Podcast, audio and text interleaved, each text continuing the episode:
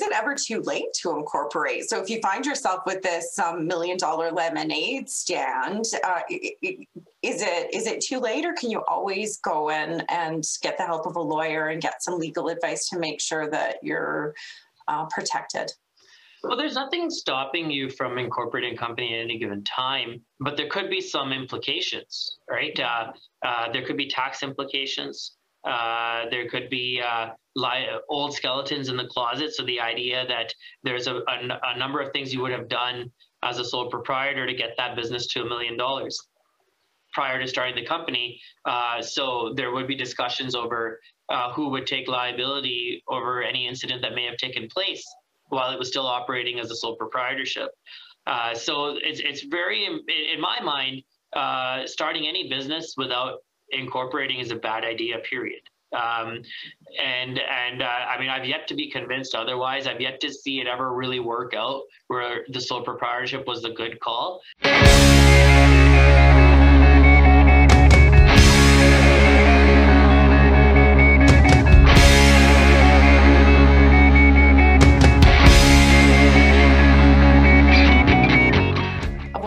Access to Justice. I'm your host, Heather Malarick of Merrick Law. My co host is Evan Clark of Kahane Law. Hi, Evan. How are you doing today? I'm doing well, Heather. How are you doing? I'm not too bad, thanks. Just back from vacation, so cleaning out the cobwebs a little bit in the inbox, and uh, excited to be back in the in the host seat. Uh, I, I'm trying to clean out my inbox because right after this, I'm supposed to be going for a, a, little bit of a long weekend with the family, doing some camping. Uh, so uh, kind of the opposite. And then Monday I'll be dealing with whatever happens tomorrow. Right, right, yeah. uh, we are joined as often today by our very special guest, Kim McDonald of McDonald Advisory. Kim is a financial advisor and insurance advisor with Raymond James Limited. Hi, Kim, how are you doing? Hi, Heather. I'm jealous of your fresh mountain glow from your time off. Uh, other than that, we're doing great. Uh, happy to be here today. I think we've got a very interesting guest. So I'll let you uh, get to introducing him. Yeah, we're excited to welcome today's guest, Nitin Bhatia. Hi, Nitin. How are you doing? Good. How are you? Uh, Mr. Bhatia was born in Edmonton and is one of the founding partners of SBLLP. He's the team lead of SBLLP's corporate commercial group.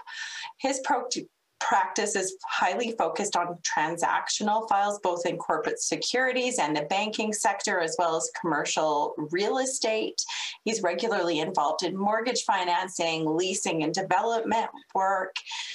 His experience has led him to work with clients that include land developers, the retail hospitality complex, uh, major financial lenders, small scale private lenders, chartered banks, credit unions, and mid sized enterprises, as well as members of the Alberta Real Estate Association. Um, Nitin is also a sessional instructor at, U, at the U of A's Faculty of Business and is currently a sessional professor at the university's uh, of Alberta's Faculty of Law in the area of commercial real estate and financing. Um, he also uh, donates his time um, as a director of the mortgage uh, loans Association of Alberta and is a board member of the South Asian Bar Association of Edmonton. He's also a past executive board member of the Mana Seva Society and the Edmonton Valley Zoo Development Society. So um, that's a pretty amazing background, and we're really excited. I think the podcast is over. We, that's all the time we have for today. so many, so many credentials. We're so excited to have you here Thank to you. uh, yeah. to hopefully pick your brain about businesses, which is, I mean, it's a pretty big topic. So, mm-hmm. um, I guess to start us off in the conversation, um, we're thinking that people that are listening today's episode are going to be small business owners or people who are thinking about opening a business of their own. Mm-hmm. What do you think are some of the things that small business owners should know about um, just getting started up and how lawyers can help in that process? And thanks uh, for having me on. And uh, um, Yeah, it's a good question, actually. Uh, I think uh, what we, what I tend to want to uh, get out there in terms of the information to people that are looking at starting a business uh, is that it's important for them to understand the role of professionals, um, whether it be their accountant, whether it be their financial advisor, whether it be their lawyer.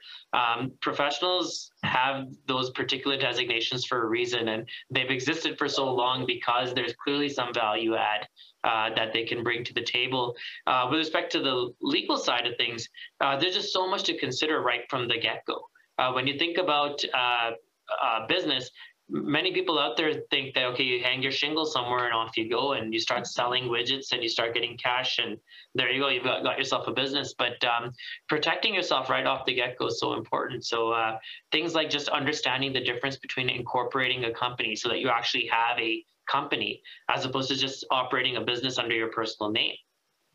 Um, there's a cost in, associated with incorporating a company but if you were to incorporate a company, it would be done through the corporate registrar in Alberta. They're the ones who would effectively give your company an assigned number and it would effectively become its own entity. And uh, the way we treat companies in Alberta and in Canada as a whole is that each company is actually its own physical entity. It's almost its own person, um, which means that that company is responsible for its actions. Um, and why that's so important is that if you were to run a sole proprietorship, which is basically you operating a business without incorporating a company or setting anything up, is that company is then just you as a sole proprietor, which means any decision you make on behalf of a sole proprietorship, you're liable for. Um, so you make a mistake and you get sued, that's on you. You no longer have the protection of the company being the party that is is effectively the shield. Um, similarly, if you were to go get a bank loan, uh, you'd be getting a personal bank loan. It wouldn't be a bank loan to your company uh, because the company and yourself are one. So just that alone is such a major topic of debate among so many people who don't really know the difference and have never really had to look into it. Um, there tends to be multiple ways of, of opening a company, right? Uh, some people, it's by sheer luck. Uh, you know, they started a lemonade stand and people just continued to show up. Uh, they didn't ever think they were going to make more than a few hundred dollars, so they never thought about going and incorporating a company. Next thing you know, that thing is turned into something, and now they're they're uh, uh, kind of working backwards just to get everything set up. So, incorporation is the number one step. Um, um, I had a follow up question to that. Is it ever too late to incorporate? So if you find yourself with this um, million dollar lemonade stand, uh, is it is it too late, or can you always go in and get the help of a lawyer and get some legal advice to make sure that you're uh, protected? Well, there's nothing stopping you from incorporating a company at any given time, but there could be some implications, right? Uh, uh, there could be tax implications. Uh, there could be uh, li- old skeletons in the closet. So the idea that there's a, a, a number of things you would have done as a sole proprietor to get that business to a million dollars prior to starting the company. Uh, so there would be discussions over uh, who would take liability over any incident that may have taken place while it was still operating as a sole proprietorship. Uh, so it's, it's very, in my mind, uh, starting any business without incorporating is a bad idea, period. Um, and and uh, I mean, I've yet to be convinced otherwise. I've yet to see it ever really work out where the sole proprietorship was the good call. Um, again, we're not talking about uh, a person who's, you know, like a children's musician who's doing uh, doing like a music show at a birthday party once a week. And even that is probably filled with liabilities, right? Someone trips right. over a wire, or the music is too loud and it uh, bursts someone's eardrum, suddenly there's a lawsuit and the person is personally responsible. So, well, oh, sorry, go ahead, Evan. Uh, so Nitin, I I, uh, I started as a sole proprietor, and uh, but you know what? It didn't last very long before I I incorporated, and I, I did that deliberately. There's a couple reasons, I guess.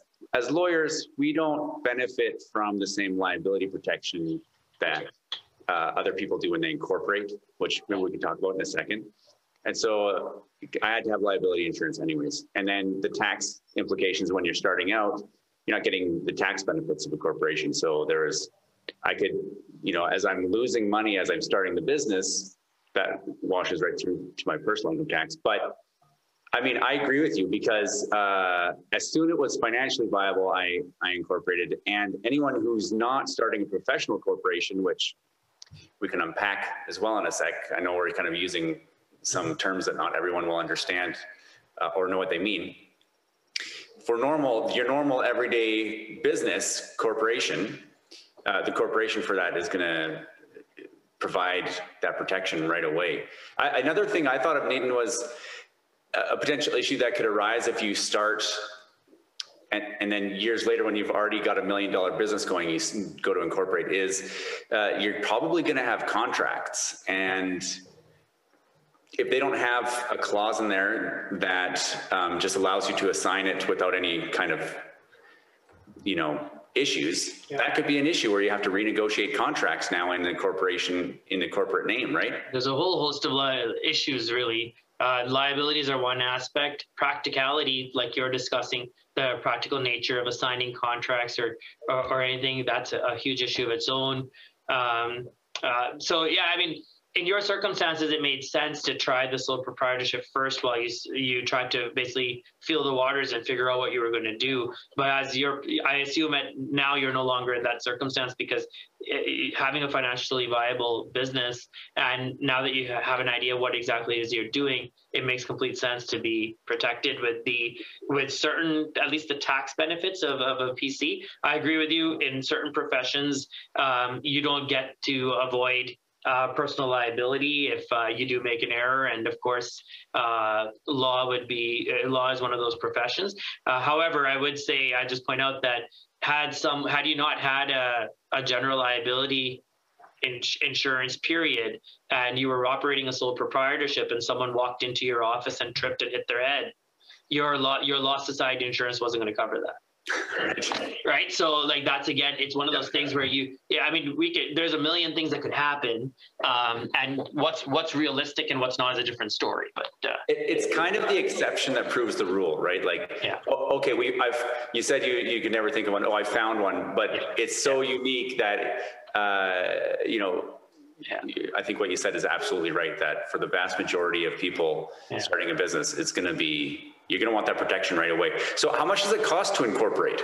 Uh, I mean, it, will range if you go to a law firm or if you were to go to a registry. But a law firm, uh, the typical fees are five to six hundred dollars plus uh, any registration costs. I think anyone should budget around a thousand dollars all in, and that would cover setting up the company, setting up its corporate minutes, which is a very important and kind of mundane and archaic concept, but uh, it's still required by law. The Business Corporations Act requires us to have minute books. So a law firm would set that up for you, and that's what would have your share certificates. So that's what basically proves your ownership in the company. Um, so lawyers would set that all up, and yeah, roughly a thousand dollars. Yeah, uh, but now you mentioned registry fees. Like, can't I? Can't anyone just walk down to their local registry? Do whatever search they need to do. Uh, new, we call it a NUANS search, and then register their own corporation. Why do they need lawyers? Yeah, fair enough. Yeah, no, um, absolutely, it's possible. You can do it, uh, but you can drive your car with two feet. It doesn't make it a good idea right? Like, uh, at, the, at the end of the day, you're, um, uh, you know, there's a reason why we are equipped with the skill set to do what we do. We've learned how to do it. We we're we ensure that it's done right. Um, that being said, I'd be I'd be completely uh, uh, disingenuous if I if I said that there aren't circumstances where going to the registry and incorporating uh, uh wouldn't make sense, right? I I think that um, if it's a small enough business, you're a one person show. You're your sole director and sole shareholder. Um, yeah, I mean, technically, you could probably get away with just doing it at the registry, though your savings are not big enough to justify that, in my opinion. You know, you'll save a couple of hundred dollars, but uh, the peace of mind you'll have by making sure it's done right and set up right in the first place is is huge. Um, I'll, I'll, give you a very small example of where it actually pays off financially as well. So you pay an extra two hundred dollars basically to a law firm to get it done.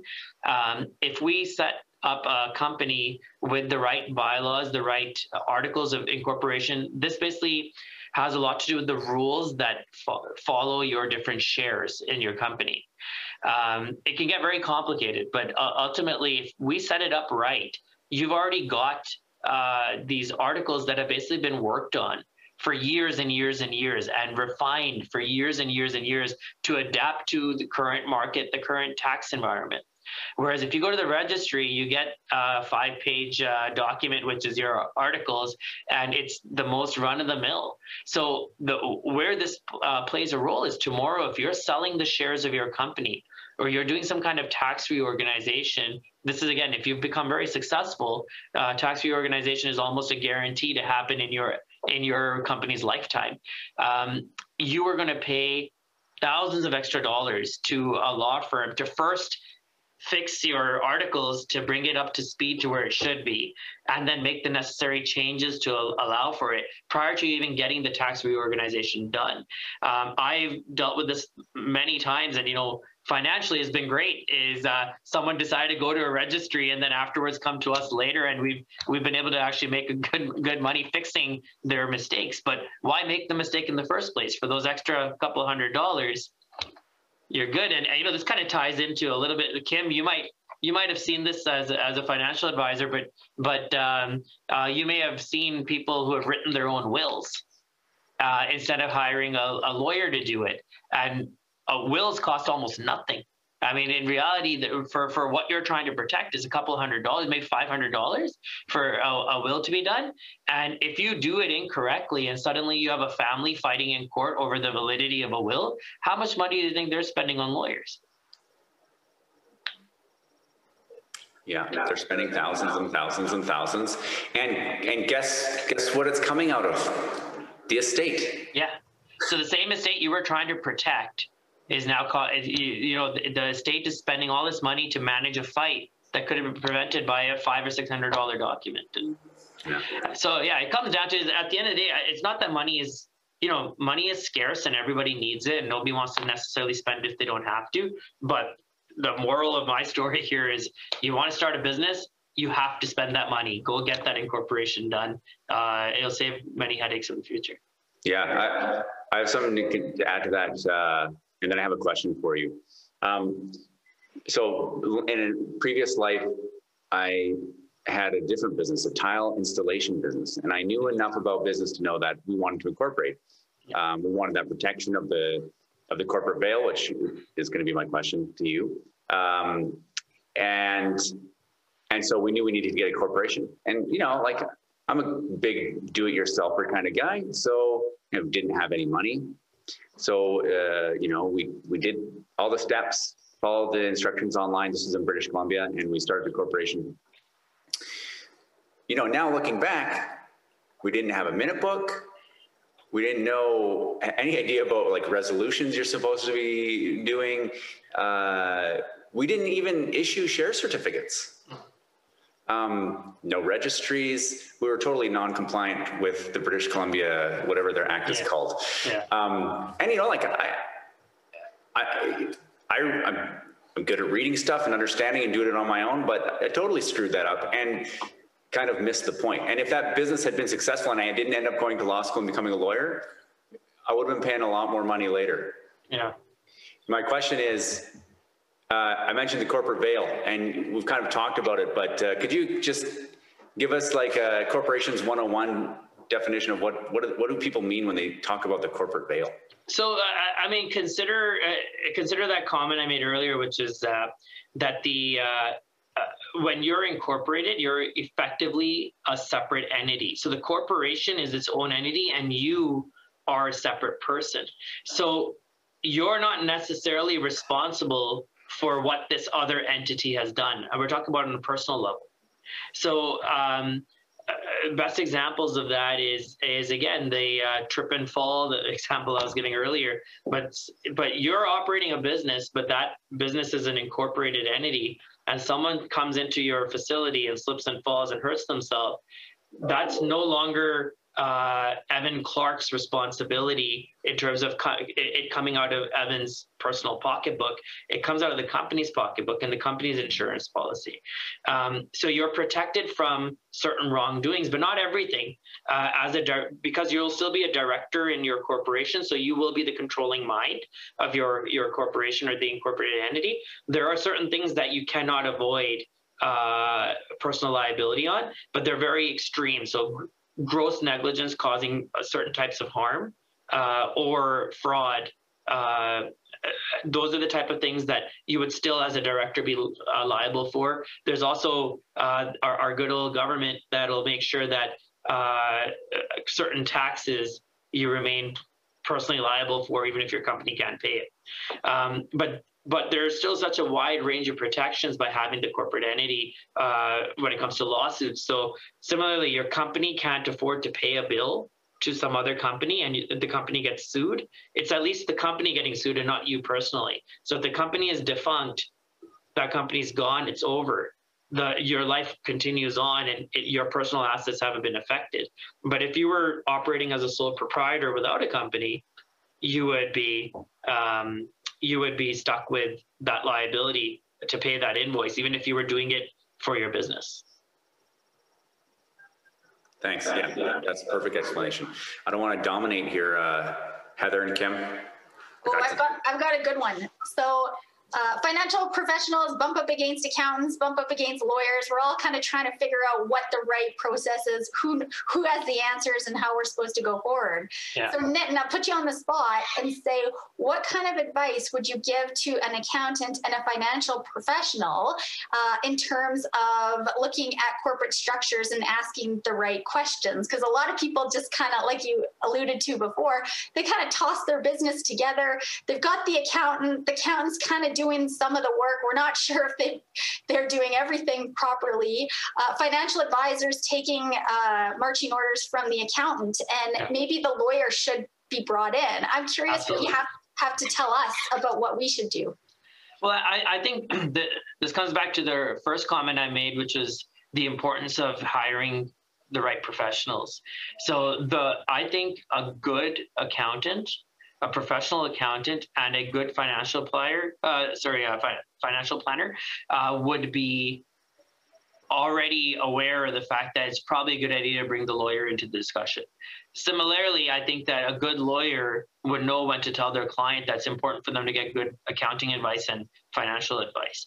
So, um, uh, so yeah, I think for right off the bat, I think bringing in a lawyer is a great idea, but it's important for you to also be aware of your skill set. So, um, you know, accounting is a very interesting field because there are different types of accountants out there. It's one thing to have a CPA designation and be uh, a practicing accountant, but there are a lot of folks out there that are bookkeepers who are still allowed to call themselves accountants, but they're not actually designated.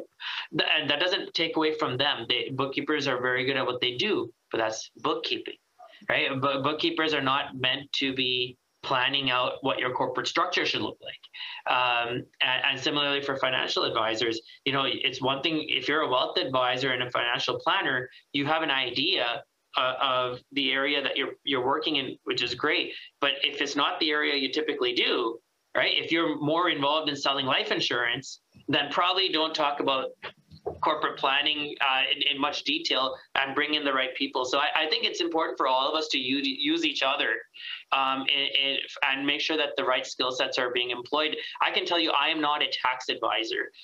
I do do some tax law, uh, but uh, but I do that in conjunction with accountants that spend all day long doing t- uh, tax reorganization or tax work for their account uh, for their clients. There are lots of designated accountants that don't do tax work at all, and so they would not be the people I would call upon to to come in. Mm. So how do we find the good ones?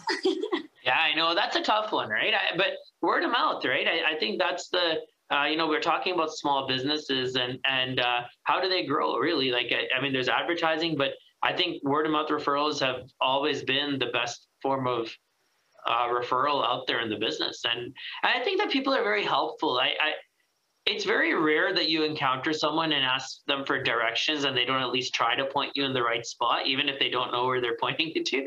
I, I think that similarly, if, if you are, uh, you know, if, if you're a layman, let's say someone who doesn't necessarily have any of the designations and says, I really need to get my um, my life in order and I want to hire an, a lawyer, an accountant, a financial planner, uh, where do I start? Um, you know, there are some great resources, but uh, but I, I think people are very intimidated by picking up the phone and just calling someone in those industries.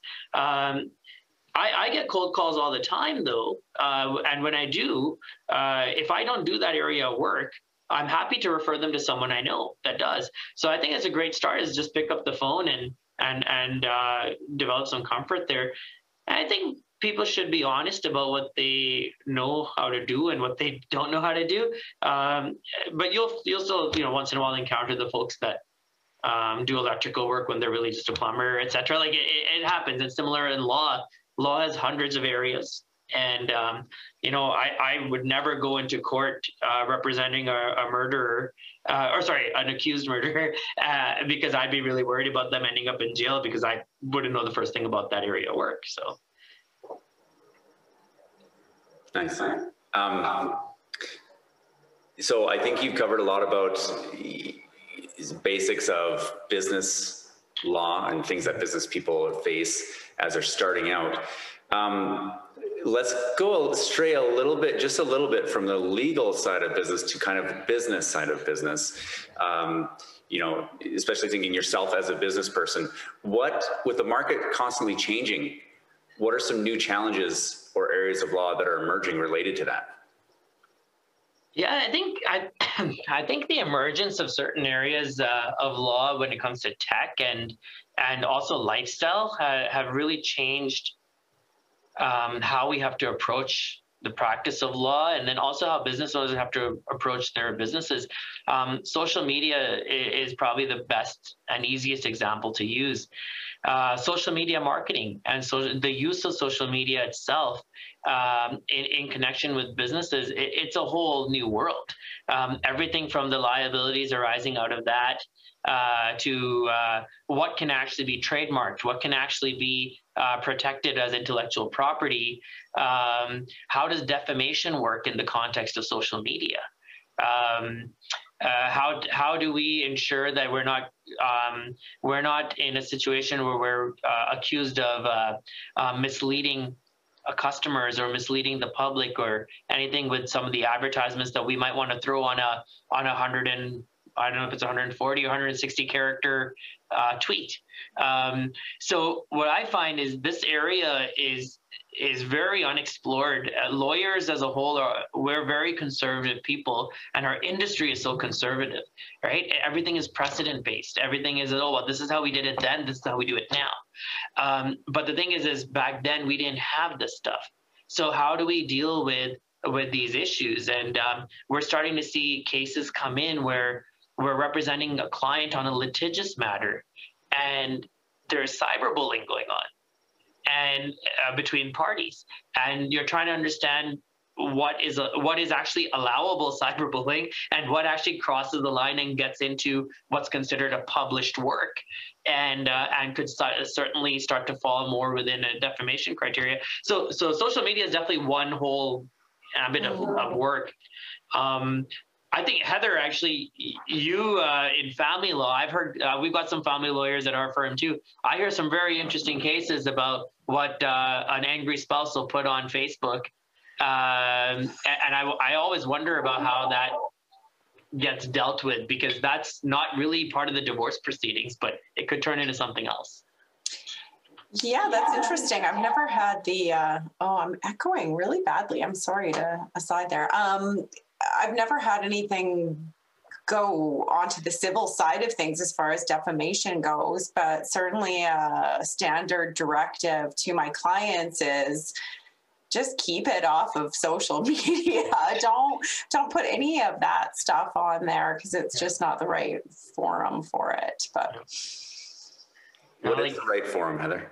well, A B conversations. That's what I, I always say. That's an A and B conversation. Yeah. You know, C shouldn't be involved. There should be no C in, in those yeah. conversations. But yeah.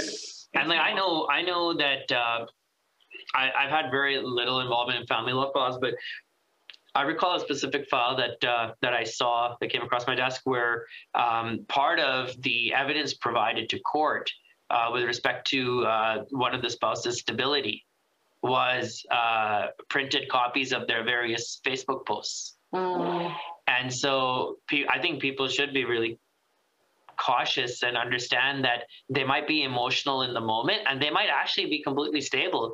But if they post a series of tweets that uh, come from a place of emotion, uh, it's very easy to to establish that maybe there's maybe they have some stability issues, right? Right. It can look bad or not as it's meant to if every if you're posting your 2 a.m. thoughts yeah. to the public rather than into your diary, maybe where they better belong. Yeah. So don't drunk dial Facebook. Is yeah. That- yeah. Exactly. That's actually that should be posted on on every lawyer, uh, family lawyer's retainer agreement. it does make me think of that that's one more reason though why folks might want to come to see you really early on too when they're starting a business so that they can talk about those aspects as well with you when they're setting up their corporate structure. How does my uh, how if at all is my spouse involved in this? What does it look like if our relationship doesn't make it or my Absolutely. kids you know, can they be shareholders? Are they involved um, in the corporate structure and to get advice on those kinds yeah. of things as well? No, that's a great point. Yeah. What's the responsibility of a lawyer to explain corporate structures? Because, uh, and I'm thinking about this right now as uh, I was pondering small legal firms versus big legal firms. Yeah. And I've seen some really incredibly complex corporate structures that I know my clients do not understand.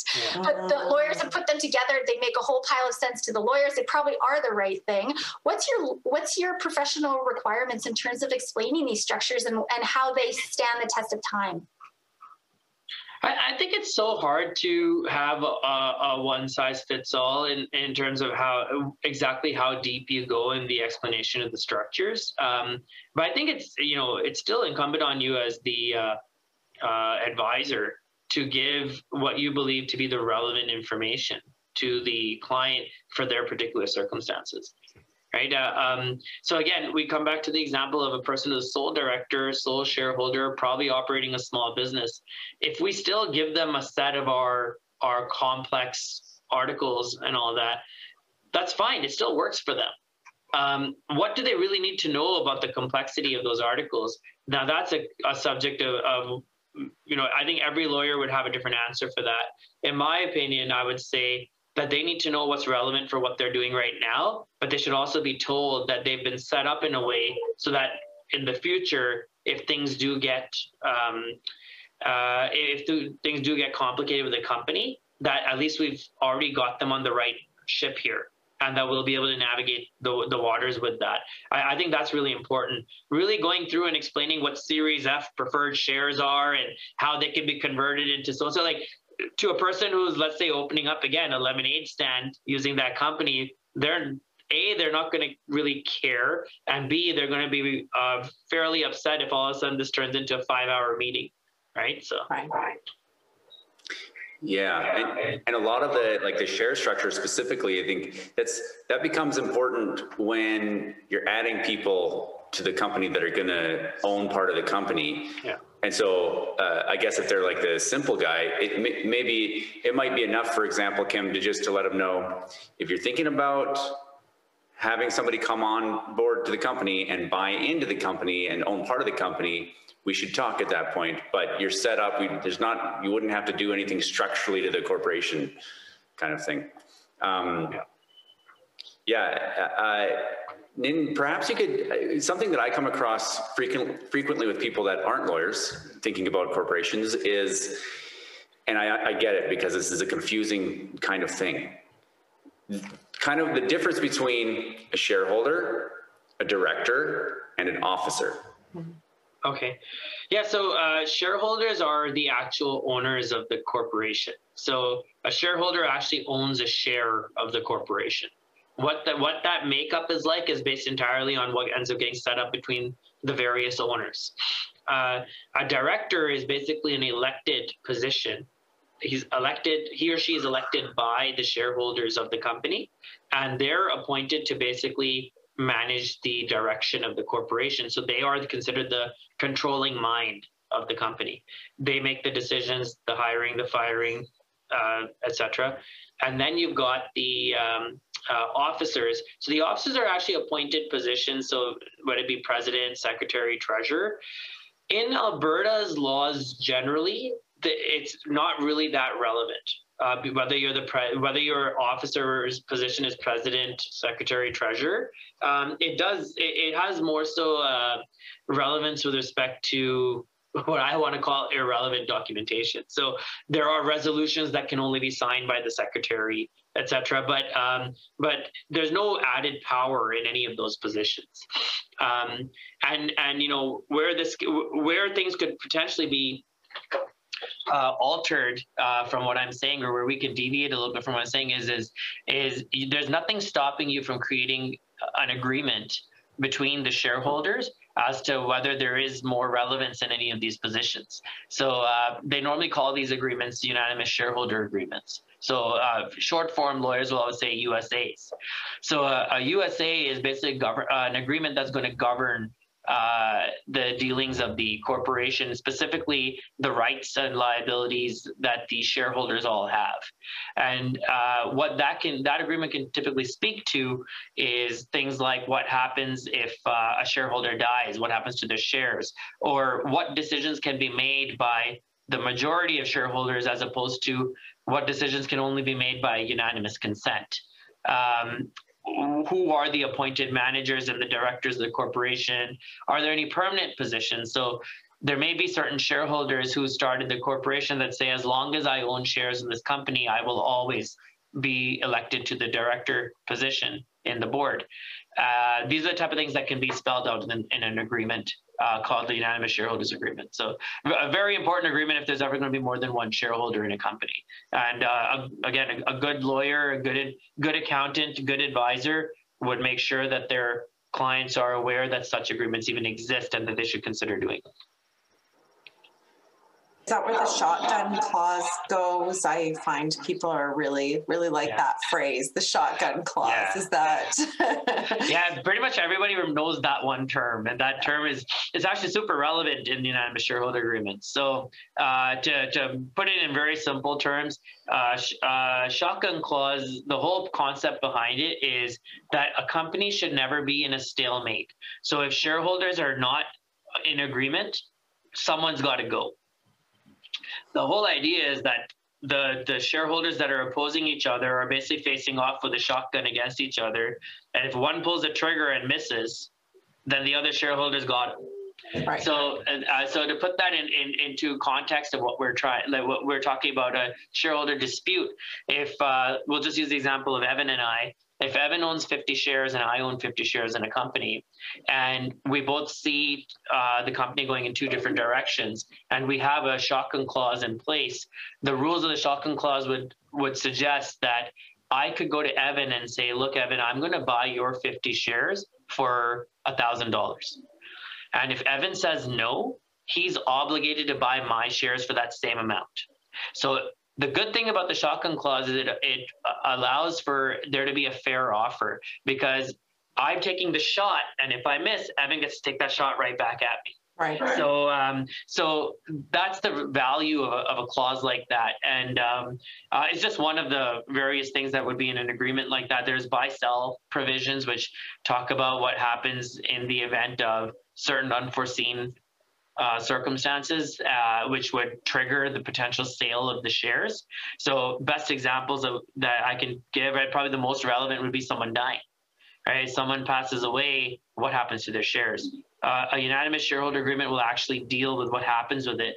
Whereas if you don't have a unanimous shareholder agreement, and and some a shareholder was to die, their estate actually takes ownership of those shares, and that might not be what you as another partner of them uh, wants, and it could create some stagnation within uh, within the company. So, So a very important agreement, and pretty much there, it's very rare where someone would come into an or it should be very rare where someone comes into a law office with a group of partners wanting to set up a company and leaves without one. Um, you know, you should that that should be considered part and parcel with the incorporation. Yeah, yeah, ninety nine percent of the time, yeah. um, and I guess uh, people love the, the just I guess the vision of the shotgun yeah. shotgun standoff. Yeah. Um, but it's not that you can get into trouble with that too. Um, you know, lest anyone think that oh, all I need is USA and a shotgun clause and we're good. Yeah. Um, that shotgun clause is perfect where there's equal bargaining power, equal financial um, yeah. resources. Um, what could happen that could be something to watch out for is where you have somebody who like Nitin's got millions of dollars and I only have thousands of dollars. Um, would have the ability to offer me something out of my range that I couldn't afford that perhaps is still undervalues the shares. Yeah. Um, Though it's still a gamble on my part because there's nothing. I have no idea if you have a rich uncle, or if you have, uh, or or if you can put together a group of other people who say, "Hey, we'll pool our money because this is a great deal." He's trying to screw you, but here's our opportunity to, to get him back. So, I mean, it comes with its gamble. That not to, but I do. Your point is well taken in the sense that, you know, if Nitin knows enough about Evan and knows and thinks that there's no chance that he can put this money together, um, then maybe he, he he pulls a fast one.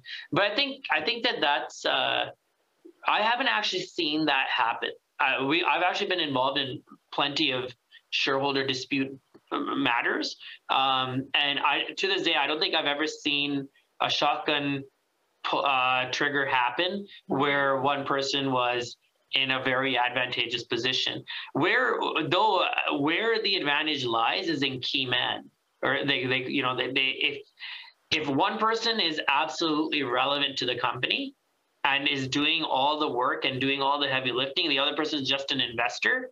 That that person that does all the work probably has a an advantage over the one that doesn't because they actually know the operation of the business. Um, so it may not be a fair circumstance where where it, it it could very well be that a shareholder comes forward and says, "I'm going to underpay you for for your shares," because in reality, if you don't have me, you don't have a company.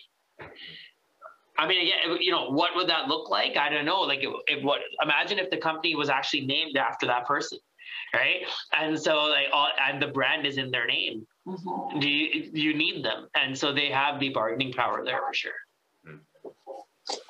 I have a question coming up out of that. So you mentioned shareholder disputes. So um, I, I, mean, these agreements, like all agreements, are there to try and anticipate problems and resolve them in advance, so that if there is a disagreement, you can go to the agreement and try and resolve it. But um, if you have a few shareholders who can't quite come to a consensus on something, what are the things that are available to help those shareholders try and work through a disagreement without triggering the shotgun or pulling the trigger on the shotgun. I mean, the, I don't know if there's much you can do in terms of the documentation of it within an agreement, but I think that knowing that the threat of uh, of things getting to a stage where a shotgun is pulled is usually enough for people to realize that either we got to make this work or it's going that route. And so it comes down to a, a, uh, a method of compromise. Now, that being said, uh, your your shareholder agreement can certainly outline um, what uh, are tiebreakers and, and, methodologies for tiebreakers, um, so that things can always move forward.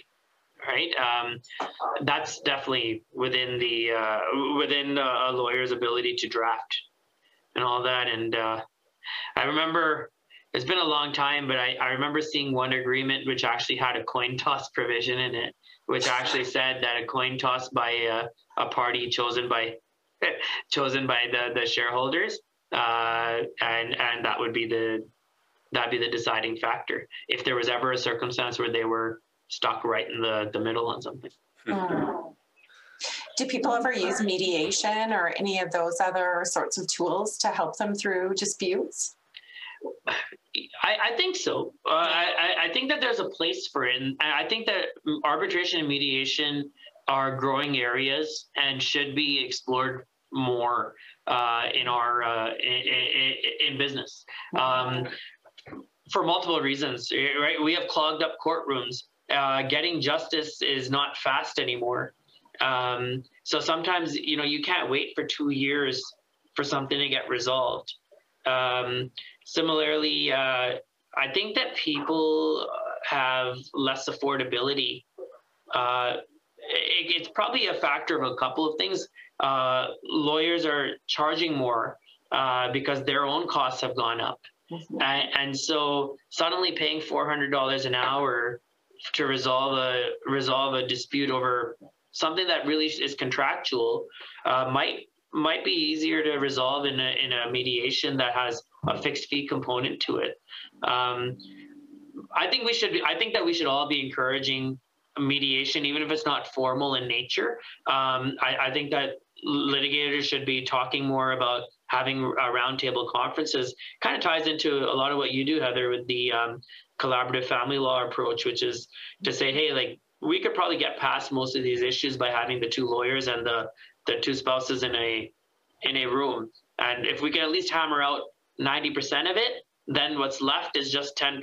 And if we can't solve that between each other, at least it's a, a small enough item to deal with for a court to decide on in a quicker uh, a quicker trial or application. Yeah, it strikes me that there's a parallel there and that these are relationships as well. They're not family relationships necessarily, although sometimes they are, yeah, yeah. um, but they are relationships. So, yeah. yeah, it's interesting. Well, I think that the courts have been really good about forcing a lot of litigation to go towards uh, go into mediation. Um, so uh, I think that's more in small small claims courts. Uh, so matters of under $100,000 where there's a civil claim.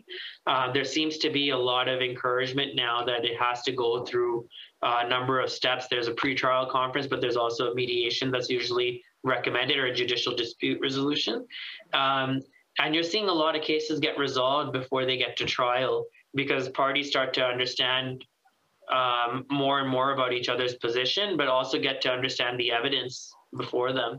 Right. Um, so yeah, when it comes to corporations, I think we're if, if you if we look at arbitration in the context of corporations, um, when it's within the same company, so you're not, you're not really suing somebody else. It's just shareholders between each other having a dispute. You would think that for the better for the better good financially of the company, they would find a way to shake on it and, and figure out a compromise. Though it doesn't always happen, and we see enough of things fall uh, where things fall apart as well. But even when things fall apart, you don't normally see that. Um, uh, uh, I'm trying to think of the term, but basically the the the burnt to the ground approach really which is i, I don't think that i don't think people uh, want the company to go to zero i think the, the shareholders might be having a problem but they want to see the company live and so at some point they know they have to compromise otherwise uh, uh, oh, scorched earth is what I was going with. But uh, otherwise, you go scorched earth, then you let the whole thing sink, right? But then there's nothing left to fight about. Right. So uh, hopefully, before they get to the dispute resolution phase, the company is growing. Yeah. And uh, then yourself, as a as a businessman who has started your own firm and grown it into a mid-sized firm. Mm-hmm. Um, what are some tips for how to grow and manage the growth? Yeah, like I think um, uh, I, I, think that the biggest thing is is understanding your uh, limitations as a as a, uh, a person. You can't do everything by yourself. Um, so building a good team uh, of talent around you is, is super important. Um, we I was giving an example earlier about uh, the plumber doing the electrical work. Um, you know, when you first start a business, especially a professional practice, I think like uh, Heather and Evan, you both are in that world, and Kim, I, I think you also you're doing you're doing a lot of your own self development in your within uh, your company there. Um, one thing that I, I find is, is the biggest challenge is is you know we only have so much money and we only have so much time And so you can't just hire all of the best of everything and have them all sitting here ready to do something when you only have maybe 10 clients to begin with, right? Um, but understanding your limitations early is very important. So having good good professional advisors again, so get the get the right accountant backing you, um, get the right IT people because IT is everything in business today, right? Um, and then yeah, surrounding yourself with the right support. So in law firms, um, we depend so much on our assistants, um, and uh, you know, cheaping out on on hiring people that maybe aren't right for the job um, is is a surefire way to fail. Um, similarly, hiring someone who's got a very good skill set in one particular area and forcing them to do something they don't know how to do is is also a really bad idea. Um, so building talent um, and uh, having the right professionals around you would be my number one tip. And my number two tip, which is a uh, is a very close second, is having good systems in place. And uh, systems can mean a ton of things, but but procedures for everything, so that there's one way to do it all. Not only can you streamline a lot of things, um, you can also scale it. So growth comes by you being able to not have a hundred hands and not be uh, obligated to do everything. Because if I can tell you, uh, when we first started our firm, I was I was our pseudo bookkeeper. I was our pseudo IT guy. I was also I also had a tool set because I somehow knew how to put desks together and take them apart. Um, I was hanging picture frames, and you know you you don't realize it at the time because let's say you have three or four clients to start with, you're like, well, I have time to do this. But why are you putting that time towards things that other people can do way quicker than you and way better than you? That time should have been spent marketing and and building building your business and going on those right on the correct lunches and spending time building your brand um, and I've learned that over the years, and I still have really bad habits for it. I I, I think that, that it's a running joke in the office, but I think everybody kind of knows me as the one who's a little bit more financially conservative in the in the firm.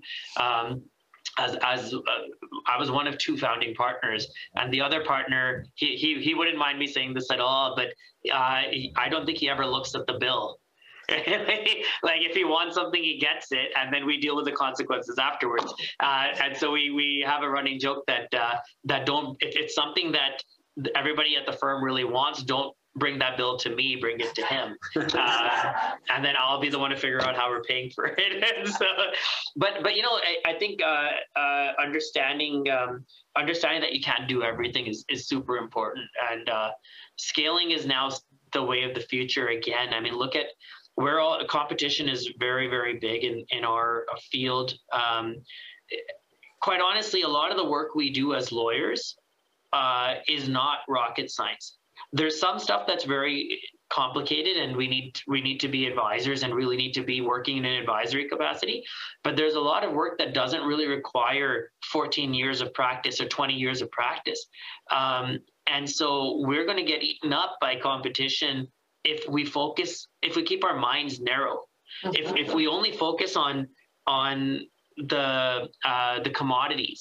So uh, just say okay, and you know we talked about, but like a very straightforward will, right, where there's nothing complicated going on.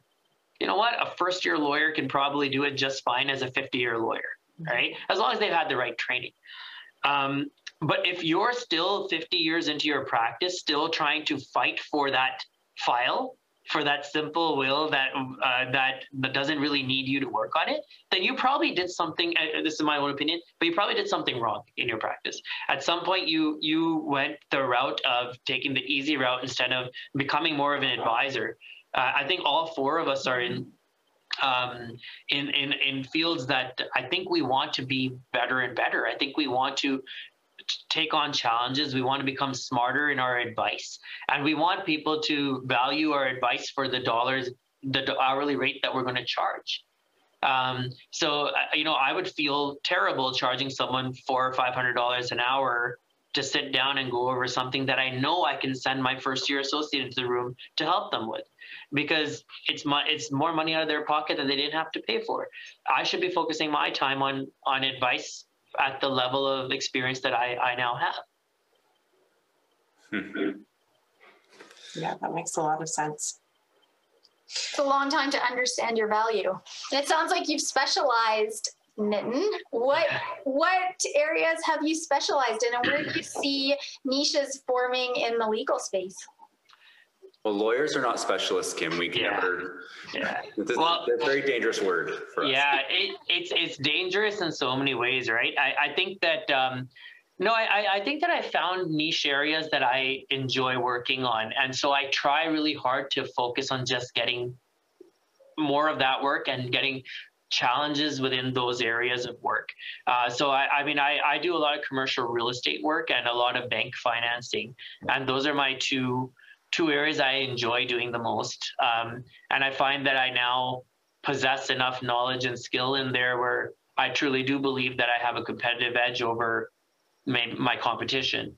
Um, and then there are other areas of law that I like doing because I just enjoy doing them. I wouldn't say I'm necessarily number one at it, but uh, but I, I think that I know it enough to be able to give proper and prudent advice. Um, but again, coming, you know, if you think about taking back to the whole growth idea, um, adding the right talent around you covers up for what you don't know. So if you if you take on a file which initially you think you can handle, and suddenly you realize that this is actually a lot more complicated needs more experience it's nice to have a team of 10 or 15 lawyers around you because chances are there's someone that has that experience that you can then go to and ask for help um, or transition the file to them so that they can take it on um, but yeah, so my areas are are, are where they are, but I, I, I do definitely do a, a, fair number of areas. Uh, Heather was kind enough to read out a lot of them in the in the opening there, but um, but it's part partly because that's I've like learning. I like I like to stay in the know of it. I still try and make it into a courtroom at least once a year, just to know and remember what it feels like. Otherwise, the type of work I do would typically never see me in a courtroom. So I'm glad you mentioned in the beginning, the biography, because I, there is some of the things that Heather mentioned in your intro were about the communities that you are a part of. Um, so I, am looking at them here. We have you're at the University of Alberta. You're on the Faculty of Business and the Faculty of Law. Mm-hmm. You serve as a director with the Mortgage Loans Association of Alberta and a board member with the South Asian Bar Association and a past board executive with the, I hope I say this right, the Manas Seva. Ma- yeah, Manas Seva, yeah. Manas Seva Society yeah. and Edmonton Valley Zoo Development Society. What role would you say your involvement in those communities, and feel free to speak to any of those yeah. communities, um, what role would you say your involvement with those communities has played in your business? Well, I think the best way to market yourself is to put yourself out there and and find people that are familiar to you um, because they're going to feel like you're approachable. And uh, approachability is a big issue in, in our field that we can get to in a moment but but ultimately um, uh, you know when if you're coaching i mean there's things i didn't throw on there but like I, i'm a coach on my kids hockey team right you know if you're coaching the team the parents all already have a certain level of trust with you so that now they know that you're also a lawyer there's already a rapport built right? If they need something, they can call you. Similarly, um, uh, any of these associations, so the Edmonton Valley Zoo Development Society was a really cool experience. It was years ago, um, but the Valley Zoo that we now have, when I joined, we didn't. When I joined, it was under construction. It was a, it was the old Valley Zoo, um, and so if you, any of you have been there recently, um, you'll see it's just amazing now. It's it's beautiful. It's uh, uh, state of the art uh, type of zoo, especially for a Canadian zoo. Um, so are you responsible for bringing in the elephants? no, and, and that's a that's a dangerous topic to get into. but no, I actually uh, I was more involved. So the Development Society was involved in in making sure that we would meet the necessary targets to allow for the the municipal funding uh, to continue to flow. Um, so the the zoo, we didn't operate the zoo, but the operator of the zoo would report to us. So the uh, and we would we wouldn't give much direction. It's not like we would direct like how to deal with the animals and all. Um, but our job was to uh, make sure that we were hitting our targets so that the city continued to believe this was a viable investment uh, and and invest in the completion of the construction that we now see today and to make it a proper city facility so So it was neat because it was the first time I was on a uh, it, it, was a pseudo municipal board, so it was it, the, there. There was a lot of involvement with the city, um, and it was interesting to see because there, there's obviously some bureaucracies and all that. But but what I what I got from that was I, I got exposed to a group of people that I don't think I would have ever met in my life. Like there would have been no real reason for us to all cross paths, and um, and so yeah, does it turn into clientele? Does it turn into knowledge? Um, yes. So you learn more about governance, so you can advise clients about it, and you meet more people who could potentially be clients or referral partners. So so what role does it play in in developing the business? Uh, just putting yourself in there, you you know you you absorb you become a sponge and you absorb everything that's going out and hopefully you show yourself as being a competent person uh, where people start to develop rapport with you and, and, trust with you. So the Valley Zoo was a big one. And um, the U of A, of course, you know, teaching at the U of A is, is very rewarding. Um, uh, you're instructing your, your future peers. And so uh, hopefully if I did an average job at least in, in, teaching them that they've come out with at least a little bit of uh, uh, uh deference to what I may say about a particular topic, which helps when we're negotiating against one another uh, down the road. And and I actually have a number of students that are now my colleagues who I do files with regularly, and uh, and so it, it's pretty neat to talk to them and see that they've you know they've also gotten they've got the same skill set really. And so uh, so you're they're no longer your students. So when you're dealing with them on on a file, there's a certain element of uh, uh, pride, so to speak, when you see that they're doing a good job on their end too. So, um, so it, it, and, and again, I get referrals from them all the time. So some of them didn't end up going into commercial real estate work, um, but they took my class. So now when they get a, a call from a client saying, I need this done, they, they turn to me. So, um, that's a, an added advantage for your business and your development as well is is again just putting yourself out there being known yeah um, and so you are not an immigrant. My wife is an immigrant. She immigrated from spain. I had i imported her i like to say. But you uh, were your parents immigrants? Yeah so my parents uh, both moved here. Uh, my dad in the 70s and my mom in 1980 from india both of them? Yeah that's right yeah.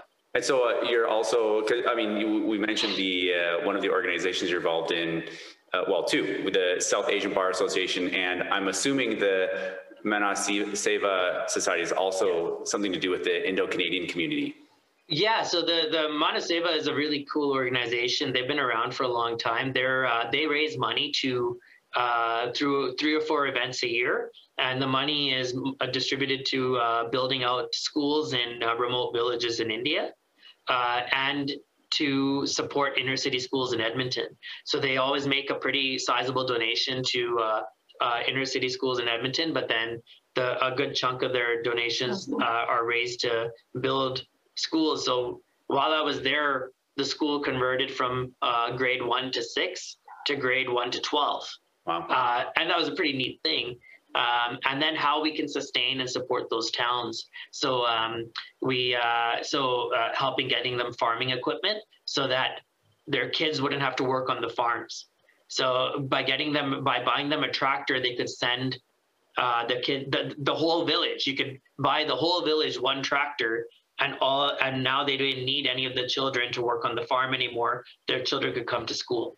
Um, so that was a really cool cool thing to be a part of. Mm. um, and south asian bar association started uh, started right before covid unfortunately.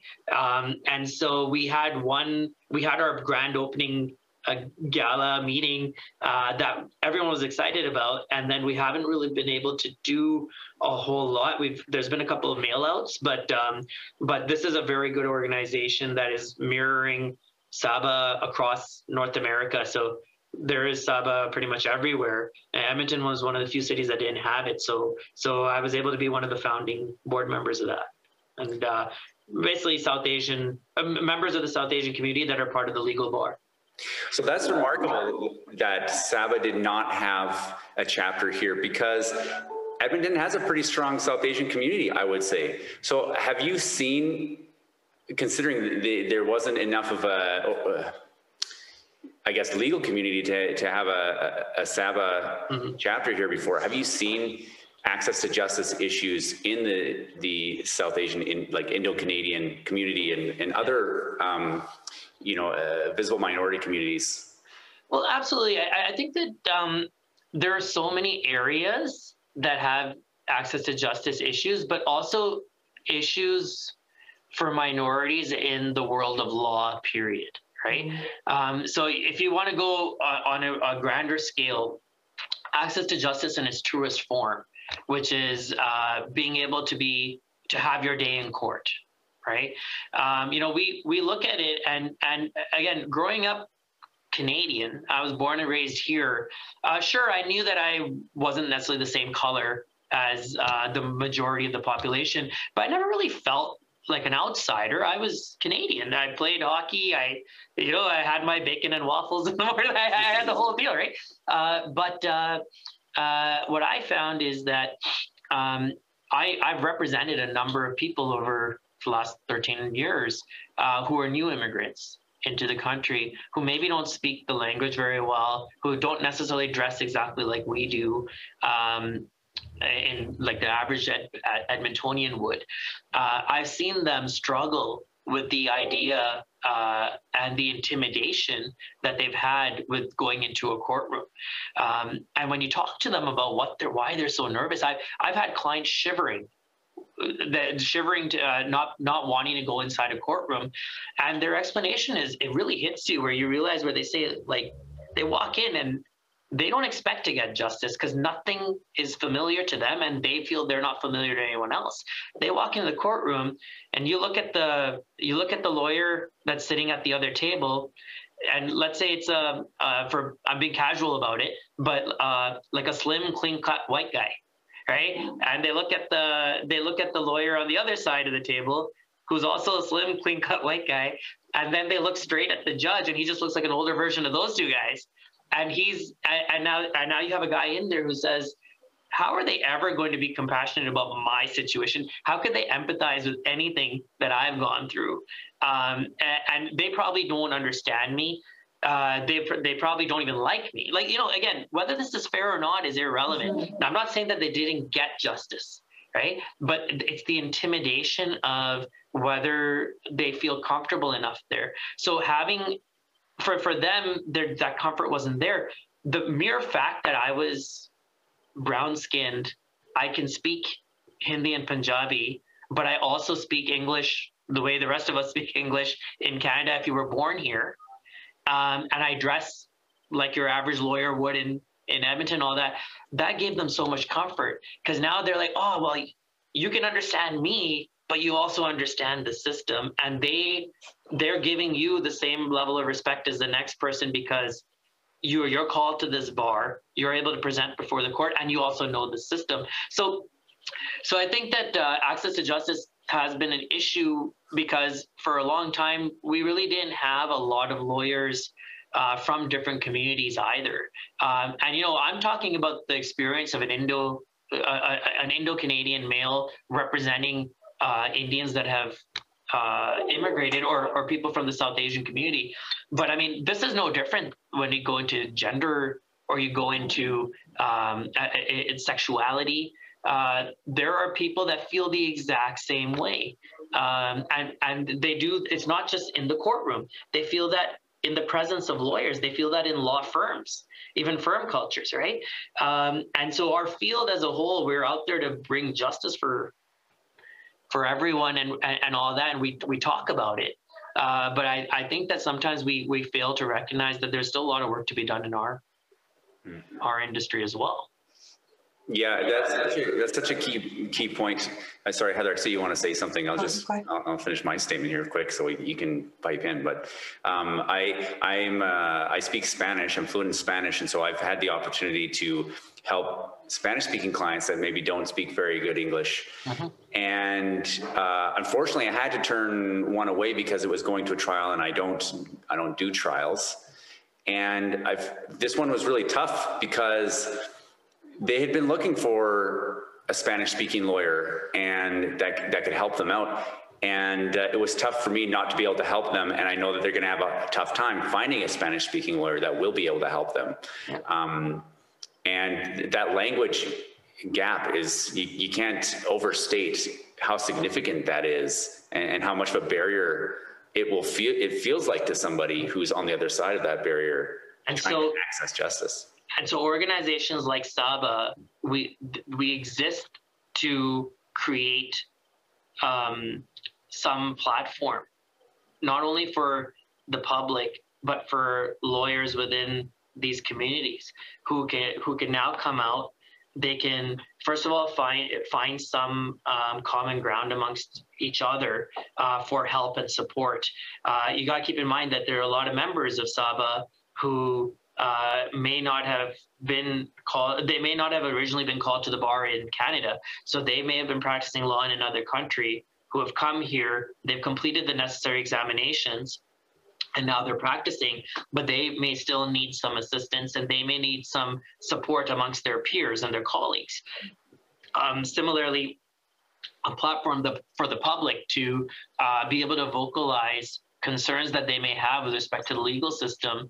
They can now, if they're from the South Asian community, they may feel a lot more comfortable approaching an organization like SABA to let us know so that we can champion those rights and we can champion those uh, uh, those causes in uh, in the larger dialogue amongst the bar. Uh, I, I think it'd be I think the the legal bar is filled with exceptional people, right? Um, for the most part, I think most people have joined the field of law to do good service uh, fine, whether they want to make money, all that, that's all great. But everybody wants to be good advisors. And I think that generally speaking, it's full of good people who understand that that they need to keep their uh, minds open and their their ears open to to listen to what's uh, what what minorities are speaking about and making sure that they're getting the same fairness that we've learned about in principle in, in school, right?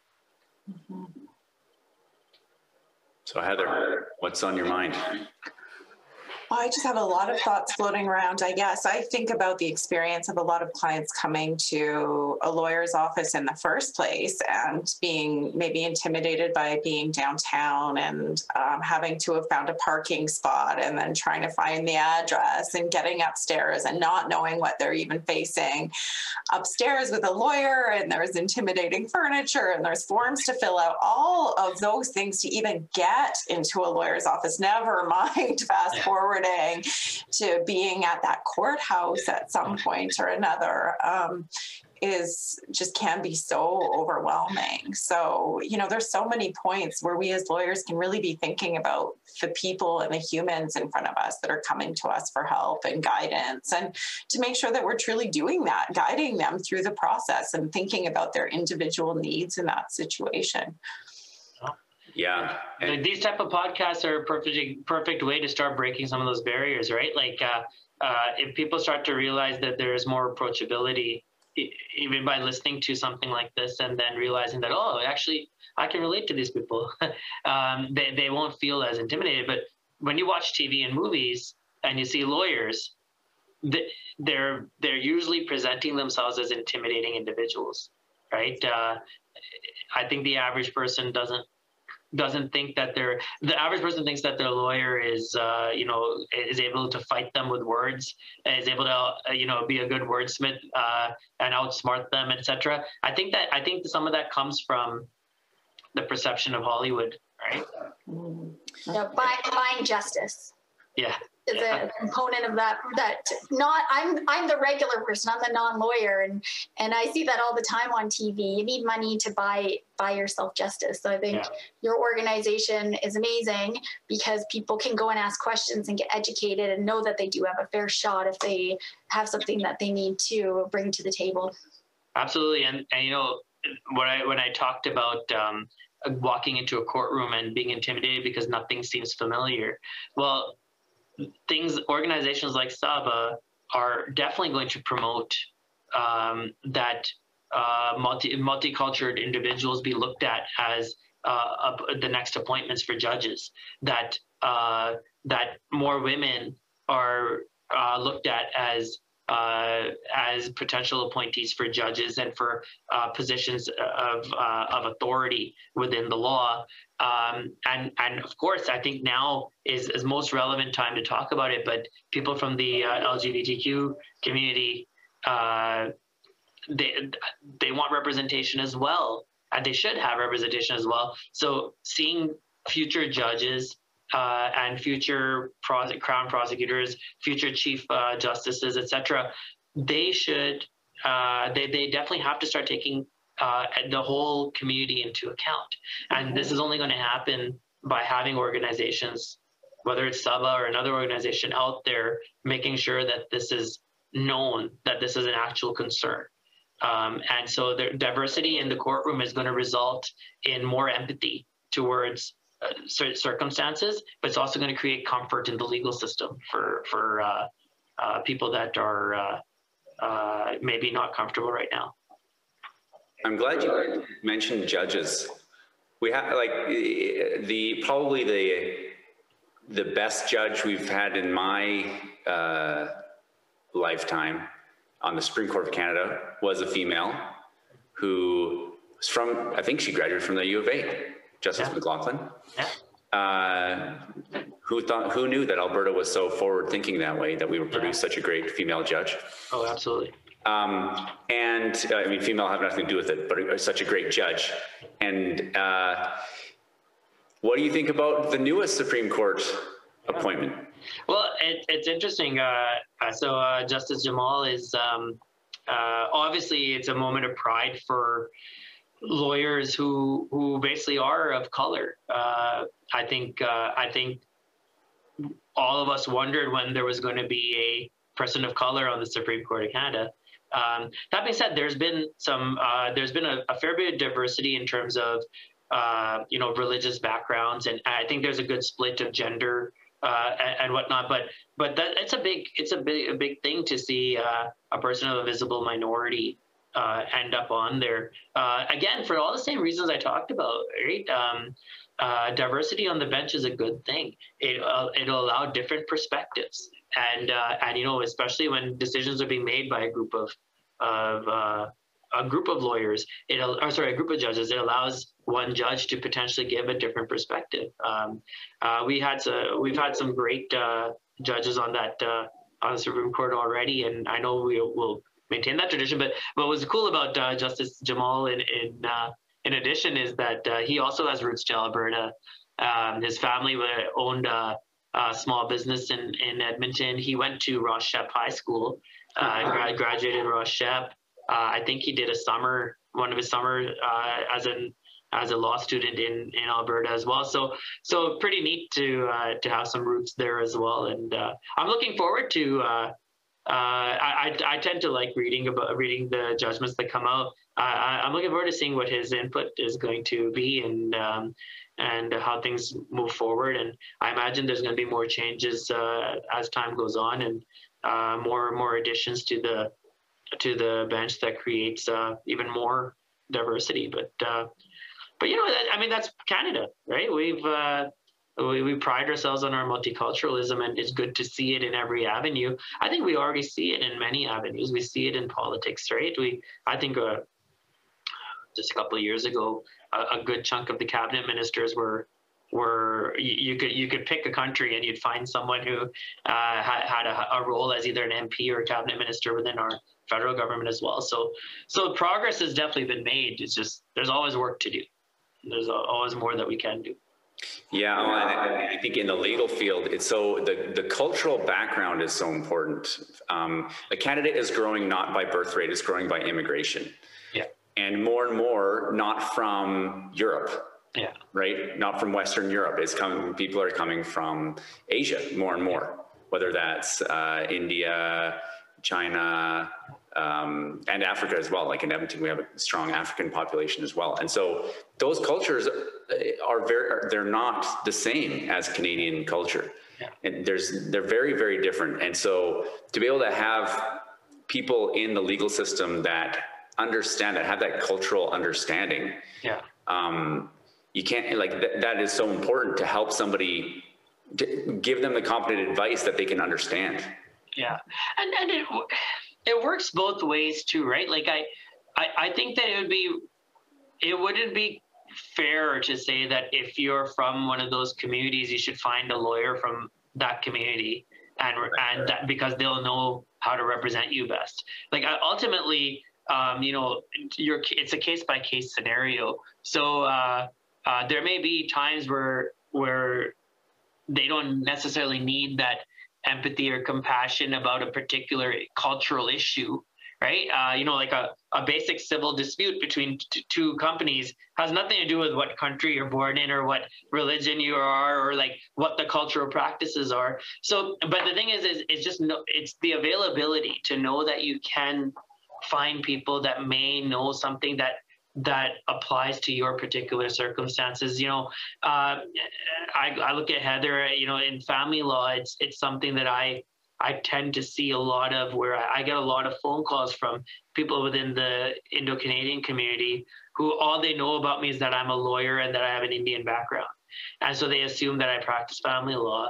So they'll call and want me to help. And I, you know, I don't practice. We have lawyers here that I can refer them to, but, um, but they tend to say, but they, they they'll say they're like, oh, I'm sure they're a good lawyer, but but they don't understand like how divorce works in our community. And then you're and then you say well no i get that. And then you look at the bar. You look at the um, you look at the uh, uh, bar uh, in edmonton mm-hmm. and there aren't a lot of family lawyers that are from the indo-canadian community. So you know your choice is either you go to one of the, the few that are there or you make sure that you go to a lawyer that comes highly recommended who hopefully will be um, recommended by someone who says, "Hey, look, these people are open-minded; they'll understand, and you can explain it to them." Um, and you know, we still hear crazy stories about what's happening back home and in the in the same divorce proceeding, because in certain countries, it's not good enough that you're only divorced in Canada. You still have to go through your own divorce proceeding in that home country that you were you were married in. So so the having a lawyer here that understands that they're going to have to liaison with a lawyer in in one of those home countries and coordinate to get everything done uh, uh, congruently with one another. Um, not everybody's up for that. I think there are a lot of lawyers that say, eh, it's not, I don't really want to do that because I don't understand it. Maybe it's a liability thing, and for some people, it's just a comfort thing. Say it's not really my cup of tea. So, yeah, it's, it's funny you mention that because I've had a few family files uh, with Indo Canadian or, or Indian, more recently immigrated clients and there are things that I, you know, didn't know, but I asked because yeah. I'm like, yeah. well, gold, everyone, well, if you didn't know, gold is very important in Indian weddings. Mm. The price I learned it in an unrelated uh, school uh, uh, class that the price of gold um, worldwide goes up during Indian marriage season, wedding yeah. season, because they acquire a lot of gold. It's a very important part of uh, culturally a very important part of of getting married there. So, you know, I, I understood that, but I didn't understand exactly how that works or the expectations and how it's considered property and yeah. and how that all works. And so, you know, I asked them, and yeah. they told me, and then I yeah, and you can see across the board um, uh, when there's misunderstanding. So. Like I, I recall a case uh, that I, I briefly looked at where one of the lawyers was asserting that um, that the gold didn't form part of property unless they were going to construe it as being dowry. And the the other party was saying, well, it's not dowry. Like like that wasn't that that that was just a like both parties contributed the same amount of gold into the pot, and this is for the children for their future value and all. Now, if nobody really took the time to understand the differences in, in the culture in terms of what's what was considered a cultural norm and what's considered actually illegal, even in India, which is dowry itself is illegal, right? So, so, um, uh, but the thing is, if you don't take the time to really understand it, um, it's very hard for you to pro- accurately represent your your client because I think the the lawyers that were involved in that particular matter were trying to avoid having that gold even mentioned in the settlement documentation. and you and the parties like no it has to be documented there and like no because we don't know how it works and this and that so uh, uh where i'm getting at is that there's always going to be cases where someone with a sim- similar background will be best suited for that particular area of law. I mean, uh, it doesn't have to be, it's not just racial or gender or sexuality. I mean, I, there are circumstances where um, sometimes a farmer who's dealing with a farm enterprise wants to deal with a lawyer who has a farming background because they they feel like that lawyer is going to understand that um, that uh, area of law just a little bit better because there's a practicality element to it, right? Mm-hmm. Uh, and uh, and and so fair enough, and and if that's what gives them that comfort, then then great. Yeah, well, we, we've been going for a good period of time here. Yeah we've covered a lot of ground, and uh, I don't know about you, Kim and Heather, but for me, it's been uh, it's been great, and I really appreciate you coming on, Nitin. No, thank you. Yeah. Absolutely. Any uh, closing thoughts from you, Kim? Nope, this is great. We haven't touched on corporate law at all. We haven't touched on, I don't think we've touched on minorities at all. Uh, today, we brought up a lot of interesting things that we'll have to uh, revisit in the future and chat more about. Yeah, agreed. Mm-hmm. Heather, any closing thoughts? Yeah, this is definitely a continuing conversation and has given me a lot of food for thought. And uh, Nitin, anything that we didn't talk about or any last thought that you want to share? No, I just feel like I talked a lot. I think that you, I, I hope, uh, I hope I didn't uh, uh, overtake too much of the, the dialogue there, but, but uh, no, this was very nice. It was very engaging and, um, and hopefully, uh, hopefully the people that listen to the podcast, uh, whether they gain some insight on on the commercial side of things, or they just gained insight about what lawyers are thinking about right now, and uh, and uh, what we need for the future. So whether it was the diversity stuff or more education elsewhere, etc. I think it's really important that the message gets out. So thank you, three, for uh, for doing what you're doing, and I, I, think that. Um, this is a podcast that uh, should be listened to, and I, I am looking forward to listening to the other ones. Thank you so much for your time. Thanks. Heather, we want to do our closing. Yeah.